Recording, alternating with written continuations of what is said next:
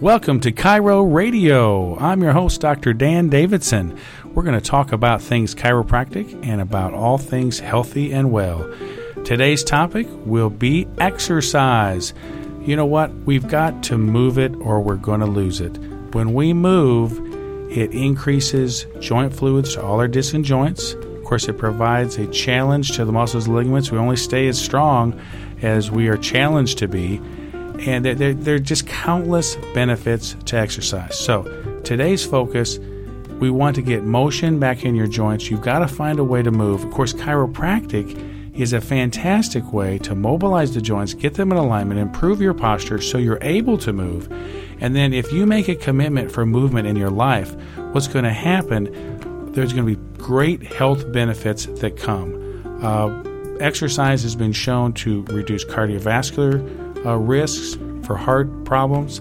Of course, it, it, it will burn calories and it will help you manage weight. It's great for sugar problems, diabetes. There are so many chronic health conditions in America right now that just cry out for solutions, and movement is a great starting point for pretty much all of them. There was a recent study done at Stanford University. They did a retrospective review looking back 20 years, and they found that uh, Americans are eating about the same amount of calories per day as we did 20 years ago. But the one thing that's changed four times more adults are totally sedentary. Back in 1994, only about 15% of the population, about 12 to 15%, were sedentary. Now it's over 50% for an average of men and women. That's what's changed. You know, when I heard about that study, I thought, well, let's see, what's different in the last 20 years? Oh, we've got the internet.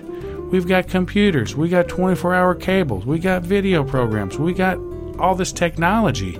What has suffered has been our lifestyle, and now we are total couch potatoes and desk, desk potatoes. Sitting is now as much of a health risk as smoking or morbid obesity. So we've got to find ways to move. Chiropractic works beautifully with each patient in helping them get back on an exercise program. You've got to have good alignment, good posture, good joint movement to be able to move and exercise. And then you have to do your part.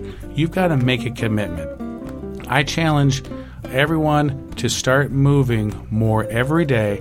Become a mover improver. We'll talk about this in other episodes, but for now, find a way to move every day, become a mover improver, and thank you for listening in to Chiro Radio.